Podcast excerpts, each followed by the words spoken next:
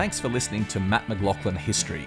Become a subscriber to receive exclusive bonus episodes, ad free listening, early access to all episodes, and special member only events. Click on the link in the show notes or visit patreon.com forward slash mmhistory. Hiring for your small business? If you're not looking for professionals on LinkedIn, you're looking in the wrong place. That's like looking for your car keys in a fish tank. LinkedIn helps you hire professionals you can't find anywhere else, even those who aren't actively searching for a new job but might be open to the perfect role. In a given month, over 70% of LinkedIn users don't even visit other leading job sites. So start looking in the right place. With LinkedIn, you can hire professionals like a professional. Post your free job on linkedin.com slash people today. Hello, it's Battlefield historian Mat McLachlan here, and thank you for joining me for another small little taste of history. It's November, and that means a very special day of commemoration. And I've noted that a number of people have contacted me lately to ask what is the significance of Remembrance Day or Veterans Day, as it's known in the US? Why do we commemorate this day? What does it all mean? So that's what we're going to talk about today. It's going to be a fairly impromptu presentation. I don't have any notes. I'm just going to talk about it and hopefully we can explain a little bit about what this really significant day of remembrance is all about. So let's jump straight in.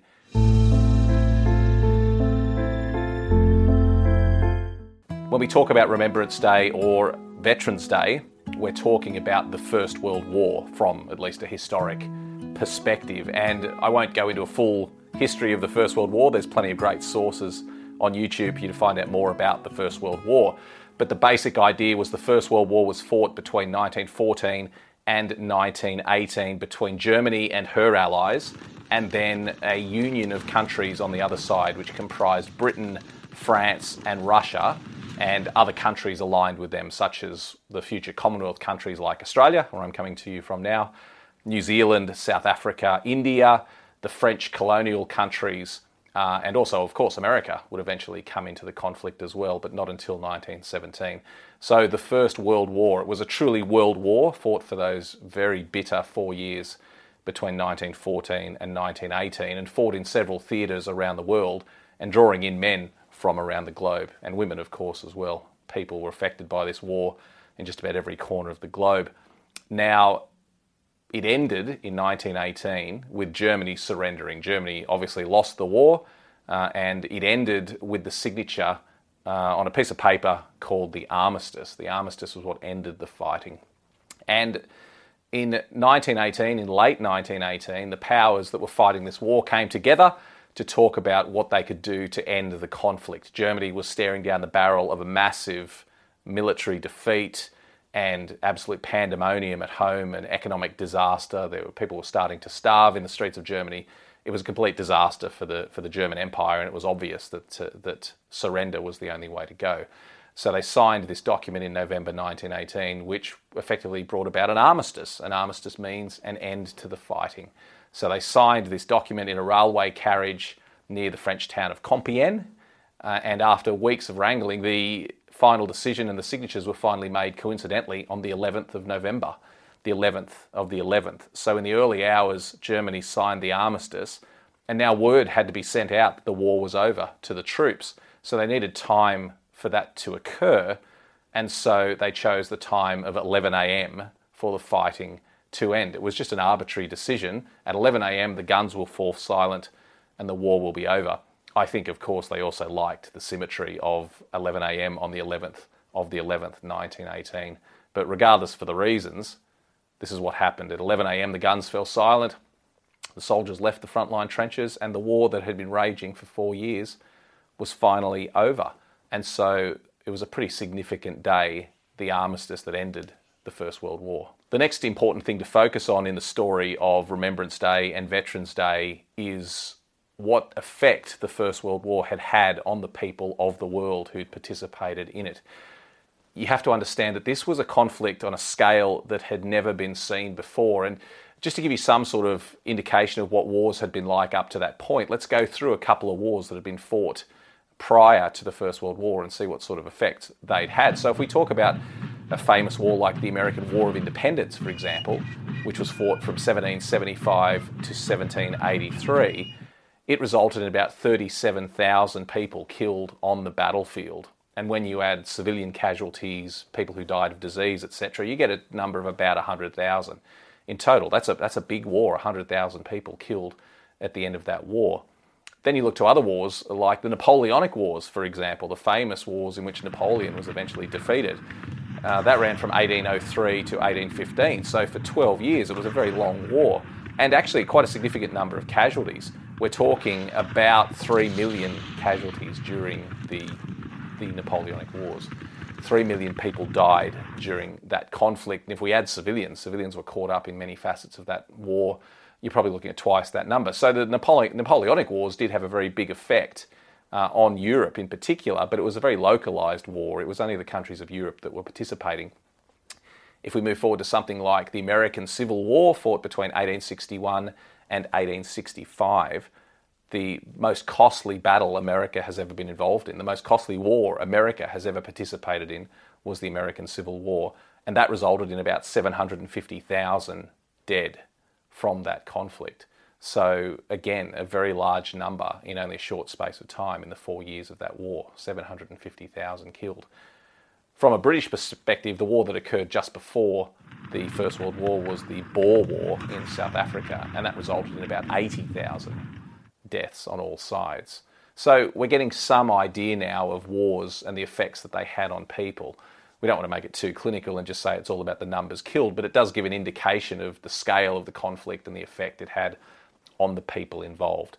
Now we come to the First World War. So between 1914 and 1918, about 10 million people died during that war. 10 million men killed on the battlefield, and some women as well. Is just an extraordinary number in four years of conflict. Nothing like it had ever been seen. And civilians, in spite of some opinions that sometimes go around, civilians were caught up in the First World War, and about 10 million of those were killed as well. So we're talking about 20 million people who lost their lives as a direct result of the First World War. But then we also have to look at what happened after the war, and it's something I think we'll all relate to in this day and age, was the pandemic, the, the Spanish flu pandemic which broke out around the world. And that cost somewhere between 20 million and some estimates say 50 million people died from the Spanish flu. So we're talking numbers here 10 million on the battlefield, 10 million civilians and somewhere north of 20 million people killed by the Spanish flu, which obviously was a result of the First World War. It spread very quickly on the battlefields. So we're talking tens of millions of people drawn into this war and tens of millions killed by it. And that scale was just extraordinary. It was something people who had never seen, and for literally millions of grieving families, they were overwhelmed with the scale of this war. And people called it as we would see now rather naively, people called it the war to end all wars. It was a feeling that the First World War was just so mammoth, it involved so many people in so many places, and so many people were killed that war would never happen again. No one would make the mistake of going to war again after the horrors of the First World War. As we all know, sadly, that was not to be, but it, it, starts to paint a picture of the impact that this huge conflict had on people all around the world. So the First World War was a gigantic conflict on a scale no one had ever seen. And the next part of the story is seeing as there was this huge conflict that affected so many people and so many people died, how would the people who had survived that war and the families of the men who had not come home, how would they want to remember the conflict? So obviously it had a huge effect on them and would for decades to come after the war.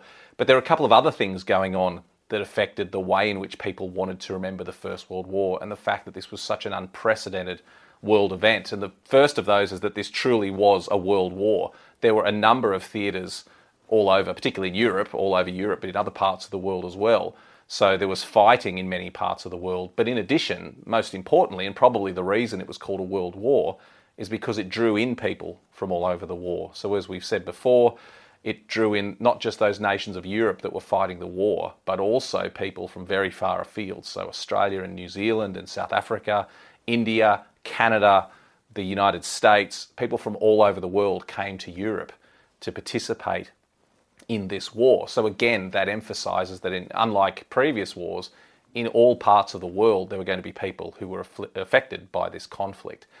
The other thing to say about it is that because people had come from so far away, family members of men who'd been killed on the battlefields, in many cases, were not able to visit the graves of their fallen sons. So we're talking we're talking early in the 20th century when transportation was not particularly efficient at taking people around the world. So if you were in Britain, if you were in France, if you were in Russia or Germany, it was not going to be difficult to visit the grave of your fallen son. But if you were in New Zealand, if you were in Canada, or the US, or Australia, or all these other far flung countries, it was going to be virtually impossible for you to make that trip to Europe to remember your fallen son. And so, therefore, people had to look elsewhere. There, there, there, was a feeling of collective grief from these communities that not only had they lost so many young people from their community, but they would never be able to remember them and grieve at the side of a grave. So it's something that led to war memorials springing up uh, around the place. If you go through Britain, if you go through Australia, New Zealand, uh, certainly in America, even in Germany, there are a lot of communities that have war memorials. In France as well, there's a there's a, a big tradition of community war memorials, and so in the far-flung places like Australia and New Zealand, those war memorials really became the centre of community grieving, and they couldn't go to a cemetery, they couldn't visit a grave, so instead they would come to these war memorials in the centre of the towns, and there they would grieve.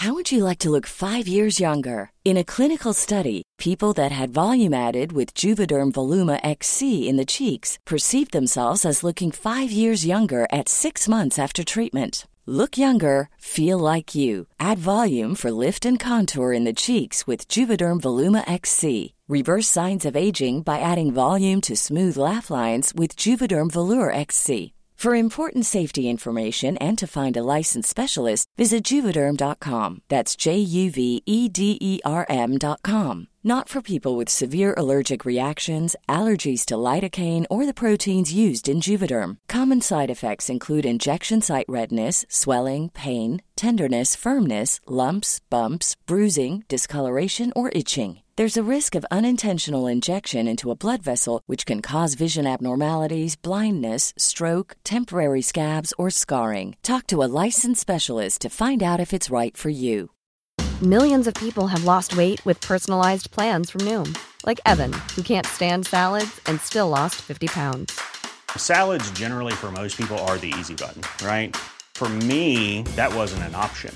I never really was a salad guy. That's just not who I am. But Noom worked for me. Get your personalized plan today at Noom.com. Real Noom user compensated to provide their story. In four weeks, the typical Noom user can expect to lose one to two pounds per week. Individual results may vary. So you can see with all these elements coming in, the scale of the disaster, the fact that it was a truly global war, and also the inability of many people to visit these graves meant that there was a feeling that this war had to be remembered. It couldn't be forgotten, and they had to find a way to do that. And the natural way to do that was to commemorate the anniversary of the war ending, the anniversary of the armistice being signed. And so on the 11th of November 1919, in countries around the world, they commemorated the first of what they would call Armistice Day. And they did that by having parades of veterans, by laying wreaths at memorials, speeches. In most places, they gave you a day off work and a day off school so you could come together and commemorate. And we have to remember as well that, unlike commemorations today, most of the people participating had actively lost someone. They had a very personal connection. They were commemorating not just a spirit of triumph and remembrance, but they were commemorating their father or their brother or their son who had not come back from the war, and in some instances their daughter or their wife, because we should not forget that nurses and wives and, and, and, and women were very much involved in these global conflicts as well.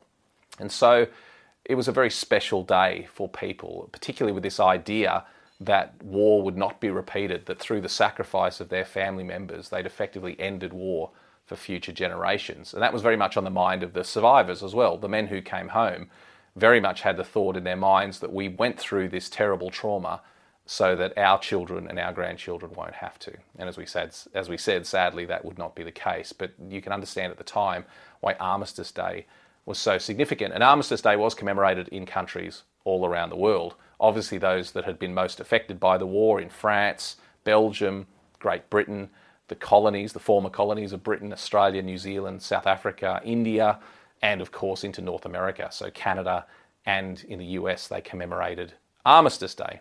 Now we have to fast forward a little bit through the decades, noting that Armistice Day was commemorated on the anniversary of the signing of the armistice, so on the 11th of November. Every year, countries around the world would commemorate Armistice Day, and traditionally at 11 a.m. at the time that the war ended, they would have a minute's silence, often two minutes of silence to remember the fallen. So it was a very solemn day, and for countries around the world, it was their principal day of remembrance of their war dead.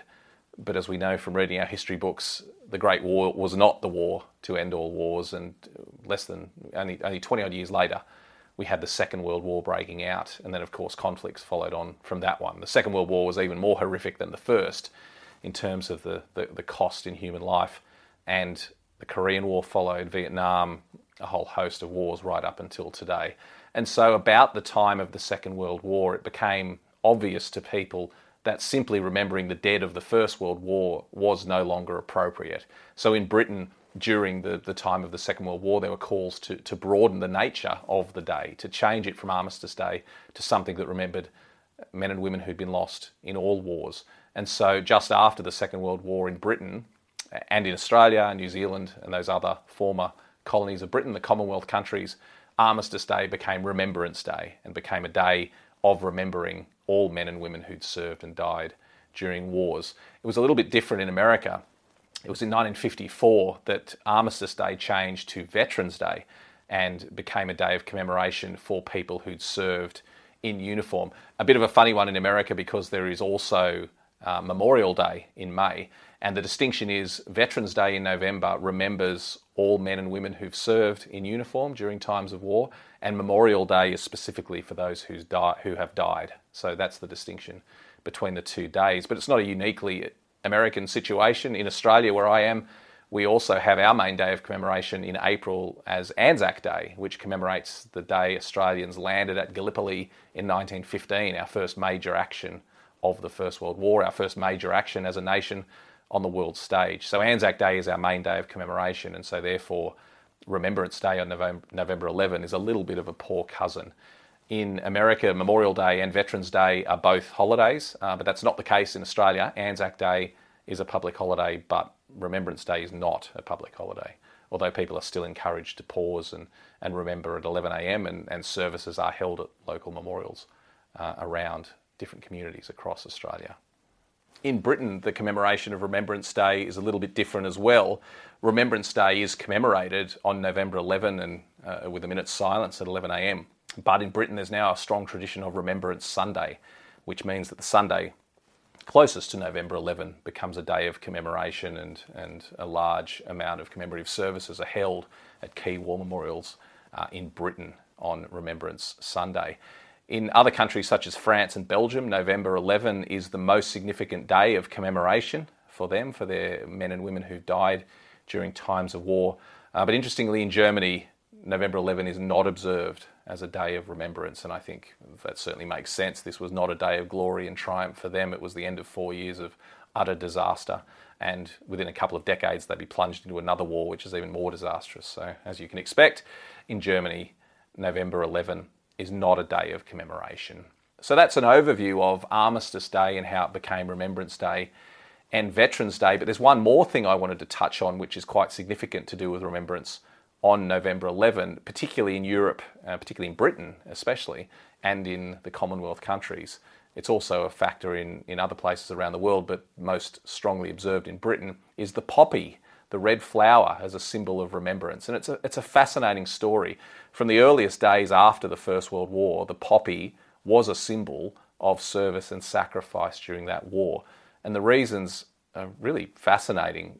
Poppies, the Flanders poppy in particular, that we would find on the battlefields of the First World War in France and Belgium, grows best on broken ground. And so you can imagine that after four years of shell fire churning up the ground, it was a perfect environment for poppies to grow. And so the soldiers often remarked how astounded they were that every spring and summer the entire battlefield would be carpeted with red poppies. It, it was something extraordinary that they just couldn't believe.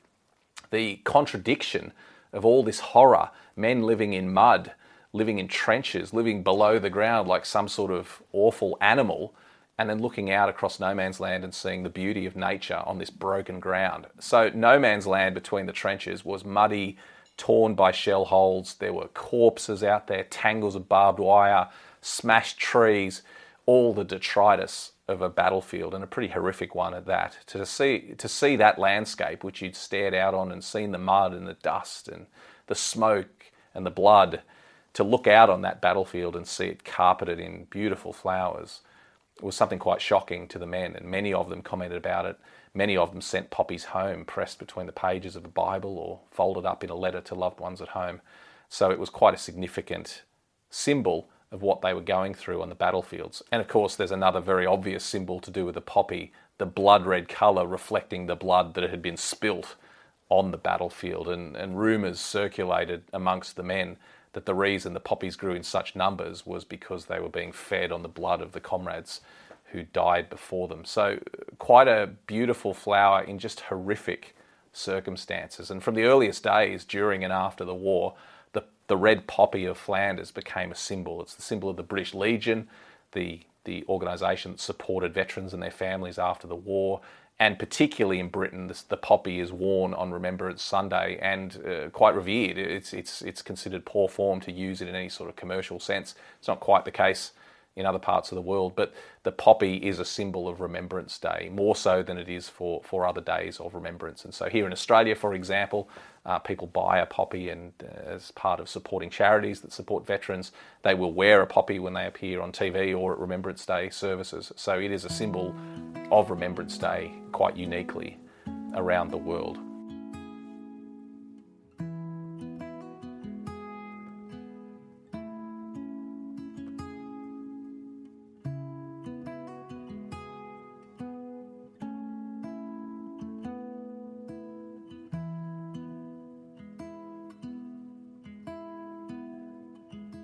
So that's the story of Remembrance slash Veterans Day, a very significant day of commemoration around the world, and how it evolved from the First World War and the original Armistice Day. It's really quite a sad reflection on the way the world has gone that, that, that, it didn't stay Armistice Day, that it didn't commemorate the end of the First World War and the end of fighting in general. We seem to not be able to help ourselves, and throughout the 20th century, the bloodiest century in human history, there was war after war after war. So let's hope we do learn some lessons from these days of remembrance. People ask me, what should we do on Remembrance Day? And the thing that I always tell them is we should remember. We should think about what it means. What did it mean to those families to say goodbye to their father or brother or son and never see him return from the battlefield? To the women who went off and served, and many of them died as well. What did it mean to those families and those communities?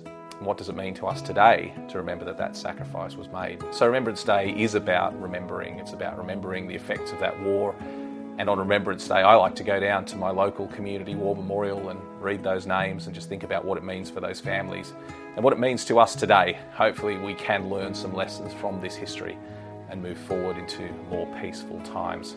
But I'd like to encourage you to go out every November on the 11th at 11am and stop and remember those men and women who've made the ultimate sacrifice for all of us, and those immortal words that we say here on our days of commemoration, lest we forget.